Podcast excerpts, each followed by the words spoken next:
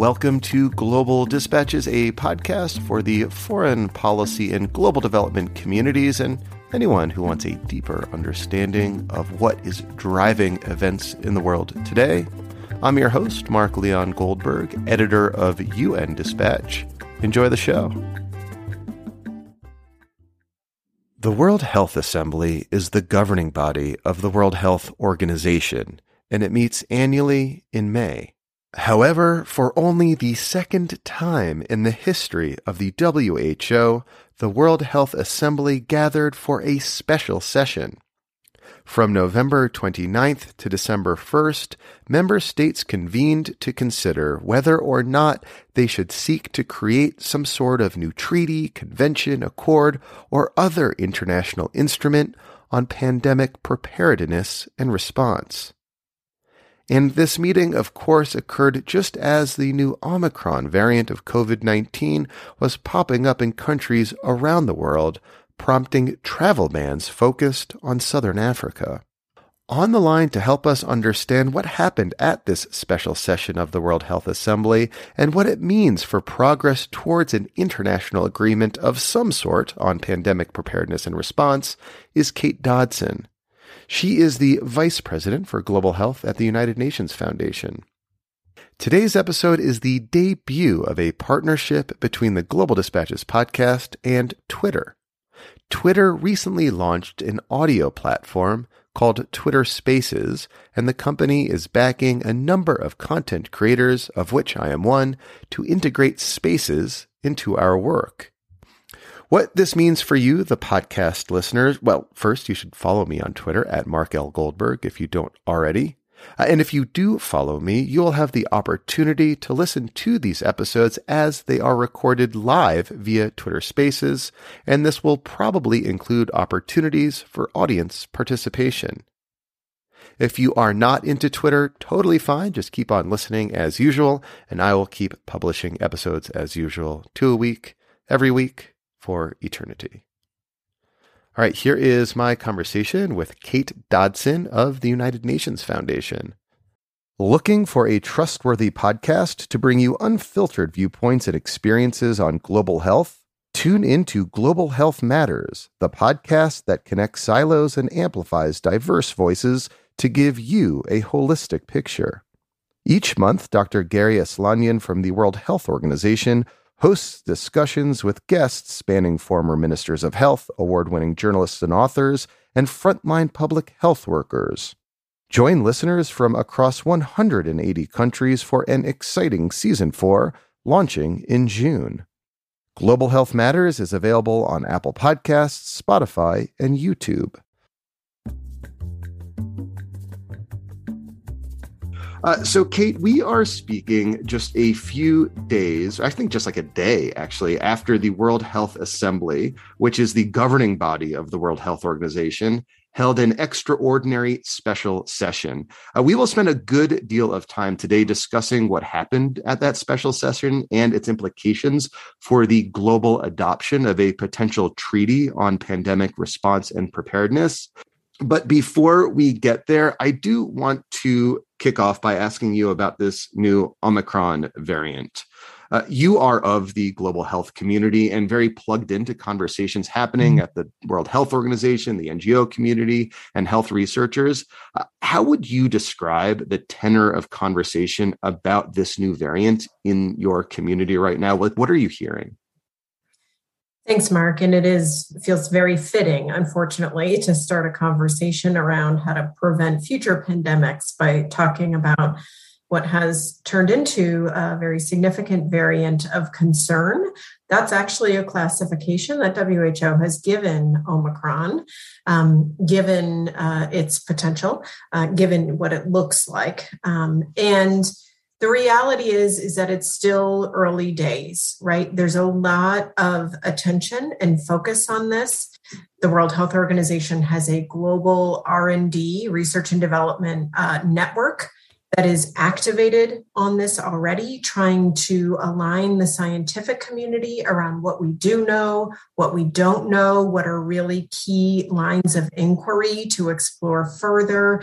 Um, and all of that is underway so that the world can better understand what is this threat that we're facing? How serious might it be? The reality is we're still you know days or maybe longer away from under, from really understanding the potential of this variant? How transmissible is it vice uh, uh, delta uh, variant for instance? How severe is it? How lethal might it be relative to existing variants? It's still too early to really understand that although there is data emerging out of south africa even just today but those are some of the key questions that uh, folks are looking into, and, and that data should be available in the days and weeks to come. Uh, there's obviously lots of other kind of contingency thinking and planning around how do you marshal the right companies to the right places at the right times.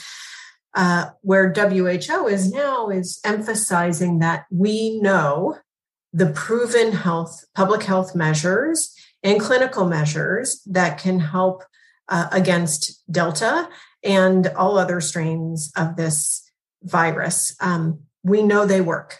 It is very likely they also work in the context of Omicron. Um, and that's what we need to make sure that uh, the broader public, that policymakers really understand that it's not time to take your eye off the ball of these proven public health measures that we already have, the tools in our toolbox. So, despite the fact that we don't know very much about this new variant, or perhaps even because of it, uh, we've seen countries have this kind of knee jerk response to shutting down travel, mostly from countries in Southern Africa. Uh, what has been the response among actual public health professionals and around the WHO as well about this kind of knee jerk response of, of seeking to shut out from international travel, say South Africa? So, this is a well worn problem um, in the context of um, emerging uh, epidemics or kind of uh, public health areas of concern is that there can be a knee jerk reaction, right? And you have to create both incentives for countries to report early if they are facing a new threat, a novel threat, something that is worth kind of keeping an eye on. That's their obligation under the international health regulations through the World Health Organization. That's an international legal obligation they have is early notification. But it can come with these challenges, these very severe economic impacts like um, cutting off uh, travel. And so that can create a perverse incentive to hide. This is well worn. This has been a problem for decades. The international health regulations tried to address this by leveling the playing field and getting kind of a positive environment enabling environment for all countries to detect and to detect quickly and report early and I should say the international health, the, the international yeah. health regulations, which you just referred to, are a set of reforms enacted by the World Health Organization in 2005 as a response to the uh, to the SARS epidemic, uh, pandemic mm-hmm. of of I think it was like 2003, 2004. Uh, that kind of set rules of the road for how to deal with with these uh, kind of pandemics. I, I guess maybe my own concern, and perhaps I'm editorializing here, is that you know South Africa did the right thing by alerting mm-hmm. the world to what its scientists found out, and they were punished for it. And yeah. one wonders that if, you know, if a new variant somewhere around the world is discovered, if the decision to let the world know about this will no longer be a purely scientific uh, one, which uh, South Africa did by sharing its information, but rather will be politicized, uh, which could be problematic and perhaps these near term knee jerk travel bans could do more harm than good in the long term. That's right. Um, and you're right to point out that the international health regulations were revised and adopted by all member states in 2005 as a reaction to SARS. Countries didn't report SARS cases early. And this was part of the reaction to it. Let's try to create a greater enabling environment for countries to report. Um, you asked initially what was what's been the reaction in the global health community. Well, you don't need to look further than the the special session that was this week of the World Health Assembly, where ministers of health and other stakeholders got to be on the record Omicron was high on their uh, radar screen, and many applauded and noted how important it has been for South Africa and Botswana to have reported so rapidly, um, tried to create that kind of positive signal. Um, countries in sub Saharan uh, especially, but others as well, really decried that knee jerk reaction that you spoke of the travel bans that went into effect quite quickly we know that travel bans don't spread don't stop the spread uh, for very long. Uh, we know they have severe economic consequences. So um, those countries that were on the record on this earlier this week were trying to implore um, that travel bans stop being a part of the equation because it will create that chilling effect for future um, willingness of countries to raise their hand and give notice when as they should when the world's facing a future threat. Uh, so let's talk about this special session of the World Health Assembly. It's my understanding that this is only like the second time in the probably 76 year history, I'm guessing, of the World Health Organization or, or thereabouts in which a special session like this has been called. Uh, what, why was it called and what happened at the special session? Uh, yeah, so this was the second only special session of the World Health Assembly. As you mentioned, it's the governing body for the World Health Organization. Every uh, government that is a member state to WHO has a seat at this table. Um, I'll note, beef, just for clarification, last year, the World Health Assembly met two times. It met once in May and it met once in the late fall. That was actually the same session, but it was adjourned. Um, and that was because of the impact of COVID. Um, it was adjourned for a brief, for a multi-month pause, and that was because of COVID. The kind of that it, has, it was on the rise in the spring of 2020. They needed to solve for how to assemble the governing uh, conversation safely. So they convened in two parts in May 2020 around COVID, and the kind of remainder of WHO's governing agenda was taken up late fall 2020. This was different. It's called a special session. Um, and it was exclusively dedicated to exploring the benefits of an international instrument, which is just kind of a, a legally term for uh, a potential pandemic treaty or accord uh, around pandemic prevention, preparedness, and response.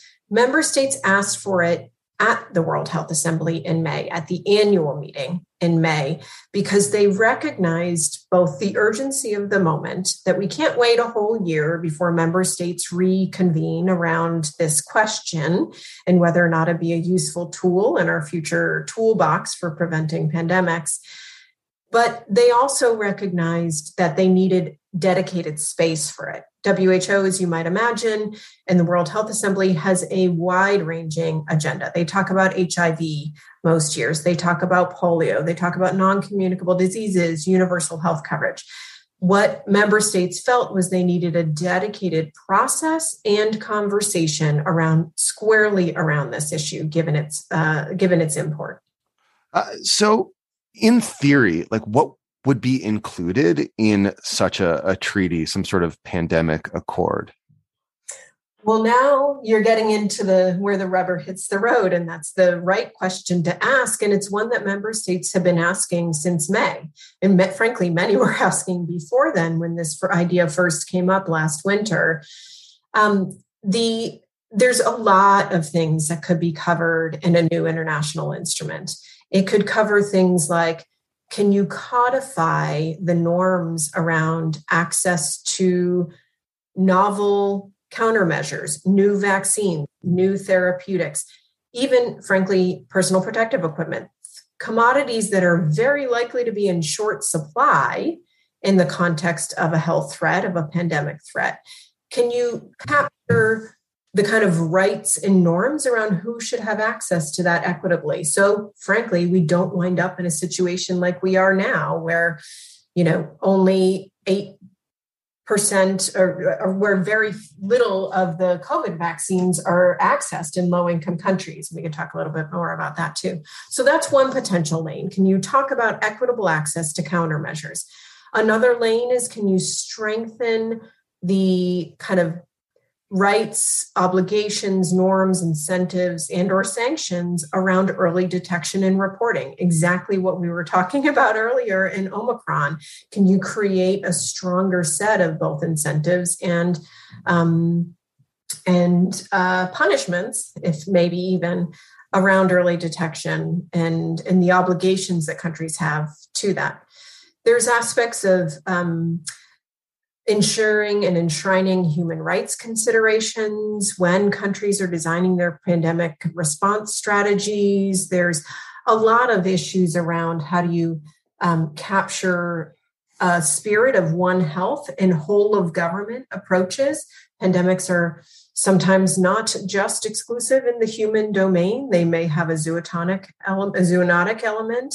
Um, they certainly require whole of government responses. So can you can you capture um, the kinds of responsibilities, norms, and collective uh, uh, accountability around issues of financing, around issues of trade, around lots of other issues that might come up? So the reality is, this future instrument could cover any number of those issues, or it could cover a very small segment. And that was a big part of what we heard about in this special session from many member states is that it's really important to focus first on what, what are the content lanes of a future instrument and then get to writing it. And you know, I have been covering the United Nations uh, for long enough to have seen not processes like this, because um, there is actually only one previous, I think, we'll, we'll, get to process in a second. There's one previous kind of guidepost for how this might unfold, which is the Framework Convention on Tobacco Control, which we'll, we'll we can talk about process in a minute because process is very expen- uh, important in these situations. Um, but you know you have seen i have seen having covered the united nations for so long that in situations like this you see like negotiating blocs emerge where mm-hmm. like-minded countries band together to push issues of, of common interests have you sort of seen any of those blocs emerging just yet or is this still a little early in the process oh absolutely they've already been emerging frankly mm. the first way to think about it is the bloc around supporting a treaty in and of itself, almost regardless of the content, right? That, that, that a treaty could be a really important instrument. There's a, a group of missions and member states called the Group of Friends of the Treaty. Um, there's a, a, they corresponds highly to a set of more than two dozen heads of state that went on the record this in March saying we need a new instrument, we need a treaty, and a treaty would help create rules for the rules of the road for future pandemic threats. So that in and of itself is kind of a negotiating bloc, right? And the, that group of the mm. friends of the treaty were very active, have been very active um, in the lead up to this special session, and no doubt will continue to be. So what happened at, or sorry, should, let me just ask. So like, what happened yeah. at the special session yeah. that sort of tipped the balance towards actually having and agreeing to a, a, treaty? Like, did certain countries finally come on board, and that provided the momentum necessary that to suggest that there would be some consensus around having a treaty like this?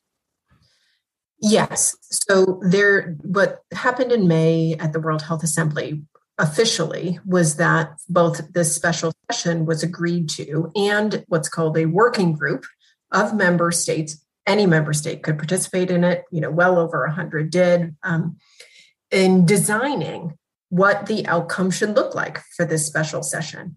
So that working group held at least four meetings. They held deep dive sessions on any number of these issues that we've already talked about, like equitable access to countermeasures. Um, and they, as member states, through that process starting in the summer, created the kind of consensus that allowed for the special session to gavel in its resolution, which it did successfully and frankly, seven hours early on Wednesday morning. Um, so a lot of that work had been done ahead of time. And where they wound up, I think, is a strong compromise of the divergent points of view.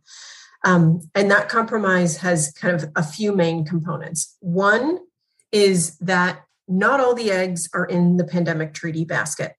Um, there are other ways that WHO's work can be strengthened going forward. That, for instance, the international health regulations could be strengthened going forward. That should continue apace. So that's one that was a priority for several member states, and that kind of is part of the path forward. A second piece of the puzzle is that let's sort the content first before we decide the the text of the instrument right? What are these content lanes that in kind of domains that a treaty should cover? That was a key priority we know for instance for the united states government. They said you know uh, we can't sign on to a treaty not knowing as an empty vessel we need to understand what are the content lanes what are the what are the areas where it would try to solve and then let's start negotiating text so that was a victory. And that's a key part of the path forward. And that's actually what the resolution said is that governments will first start to explore those themes next spring of 2022 before next summer turning to the actual drafting of text. Mm. The third commitment, though, was obviously the priority of the group of friends of the treaty and many others, was that in this resolution, through an inner through an intergovernmental negotiating body that work would be done to negotiate text for an international instrument like a treaty so have a victory on all three fronts for yeah. the stakeholders involved with with key priorities that they each had and I'm glad that you are going into such depth about process because I have been doing this long enough to know that around the United Nations and situations like this, process dictates outcome. So how the sort of whole treaty process is designed, you know, is is entirely almost indicative and and determinative of what the uh, final document will look like. And one I think interesting wrinkle and something to note is that part of embedded in part of this process is not an outcome in which this will produce a treaty document that like the United States Senate will have to ratify, correct? It's going to be a little something different, right? It's going to use the constitution of the World Health Organization itself. Can you explain that a little bit? Well, so Mark, I think what you raise is an important question. Um, and I use the word instrument. WHO kind of today is starting to use the word accord, some other stakeholders using that word, because it actually is purposefully ambiguous. The resolution doesn't commit the member states to negotiate a framework convention which is you know the model that you brought up before with tobacco control one that would require you know for instance in the united states context senate ratification.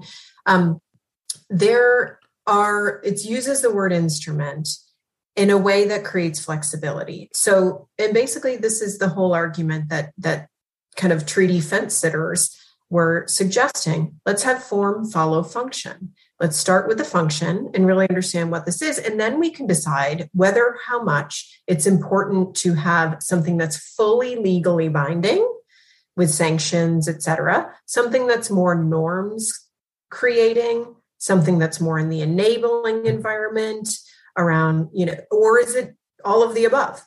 Um, and so the, the, the actual form, and whether it's a framework convention or some other instrument, um, is still up for grabs, and that's part of what member states will actually come back together once they talk about content. Will come back together to decide upon starting next summer. Uh, you just sort of teased this, but what is the next key inflection point that you will be looking towards that will suggest to you how this process is unfolding? So the resolution asks that member states hold their first meeting of this new negotiating body by March 1st, 2022. And in that meeting, they're expected to elect their co chairs and vice chairs. Typically and historically, this is one per WHO region that that group then also defines the timelines uh, and uh, methods of its work, et cetera. That's the first gate. We heard, for instance, Brazil raise their hand in the special session and say, we want to have a leadership role. Brazil is a treaty skeptic. I can probably speak plainly and say that. You know, certainly their intervention said that.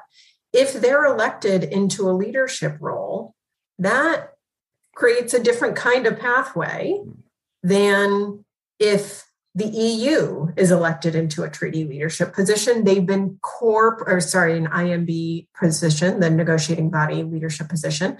They've been key treaty proponents. So that's the first gate is who is in the leadership, because that will dictate pace, scope, ambition, whether you get to foot dragging or whether you get to, you know, really trying to positively move the needle. Um, as I mentioned, I, I, invoked the summer a lot. The the attempt is for that there be kind of a working draft uh, in next summer, and then real negotiations begin.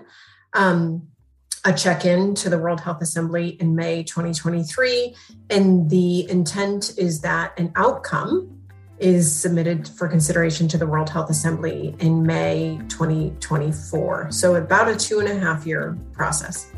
All right. Well, we'll check back with you throughout this process. Thank you so much, Kate. Thanks, Mark. All right, big thank you for listening. Thank you to Kate Dodson for speaking with me using this new platform. I asked Kate specifically on this show as the debut guest here because I knew she would be great, uh, as always. She's a regular on the show, and I really appreciate it.